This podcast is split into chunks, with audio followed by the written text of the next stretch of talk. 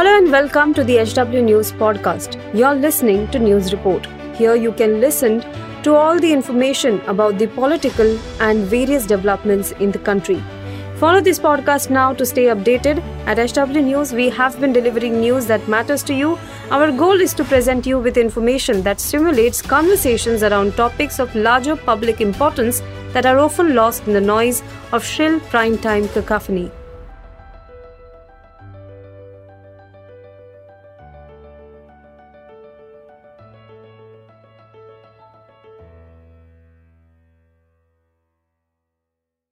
नमस्कार दोस्तों, आप देख रहे हैं एच डब्ल्यू न्यूज़ और मेरा नाम है सुन कनौजिया। कर्नाटक चुनाव में प्रचार करने गए गृह मंत्री अमित शाह का एक बयान अब उनके ऊपर ही भारी पड़ता हुआ नज़र आ रहा है। अमित शाह के इस बयान पर कांग्रेस ने शाह के खिलाफ दंगा भड़काने का मामला दर्ज करवाया है। क्या है ये पूरा मामला, ये मैं आपको एक एक करके बताऊँगा, लेकिन उसके पहले मेरी आपसे अपील है कि आप इस वीडियो को बड़े पैमाने पर शेयर करें। कर्नाटक में विधानसभा चुनाव के लिए अगले महीने, यानी कि 10 मई को मतदान किए जाने हैं और 13 तारीख को चुनाव के नतीजे भी आएँगे। इस चुनाव में बीजेपी की वापसी होना मुश्किल नज़र आ रहा है और इसी के चलते बीजेपी के नेता यहाँ पर जमकर प्रचार कर रहे हैं। इसी कड़ी में गृह मंत्री अमित शाह भी यहाँ पर प्रचार करने पहुँचे थे, लेकिन यहाँ उनके द्वारा दिया गया वो बयान जिसमें उन्होंने, राज्य में दंगा होगा, ऐसी बात कही थी, उसको लेकर कांग्रेस ने एफआईआर दर्ज करवा दी है।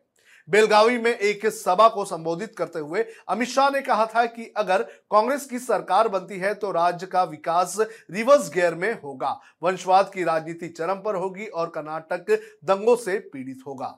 जिसको लेकर कांग्रेस नेता और कर्नाटक चुनाव के प्रभारी रणदीप सिंह सुरजेवाला और कांग्रेस प्रदेश अध्यक्ष डी के शिव कुमार गुरुवार को बेंगलुरु के हाई ग्राउंड पुलिस स्टेशन पहुँचे और वहाँ केंद्रीय गृह मंत्री और भाजपा नेता अमित शाह, जिस रैली में अमित शाह ने बयान दिया था, उस रैली के आयोजक के खिलाफ भड़काऊ भाषण देने, लोगों में शत्रुता फैलाने और विपक्ष को बदनाम करने के आरोप में मामला दर्ज करवाया है। Come to the high grounds police station with an extremely serious issue. Led by our Pradesh Congress Committee President, Shri D.K. Shivkumar ji, myself, my colleague Gaurav Vallabh ji, all the leaders of the party. We have given a FIR against Union Home Minister Shri Amit Shah to be lodged in the high grounds police station and action to be taken against Shri Amit Shah for spreading hatred for spreading hatred among classes and religions, for disrupting the harmony of the peaceful state of Karnataka, for committing corrupt practices, for knowingly making false statements, and for attempting to malign the Indian National Congress. Shri Amit Shah 25th of April made very scandalous statement during campaigning. He made fake and false statement which has become the narrative of the BJP, saying that if Congress comes to power, there will be communal riots. He also made a completely false statement saying that Congress has promised that it will remove the ban on PFI. Congress नेता D के शिव कुमार का कहना है कि केंद्रीय गृह मंत्री कहते हैं कि अगर कांग्रेस सत्ता में आई तो सांप्रदायिक दंगे होंगे। वो ऐसा कैसे कह सकते हैं? हमने इसको लेकर चुनाव आयोग में भी शिकायत दर्ज करवाई है।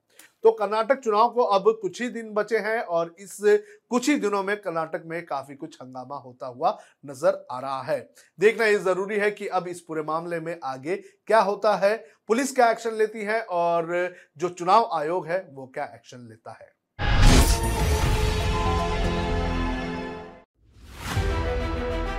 If you like this episode, please rate us with 5 stars right now. HW News podcasts are available on BingePods and all other audio platforms. Also, don't miss to check out editorial with Sujit Nair from the House of HW News podcast and we are sure you will love it too.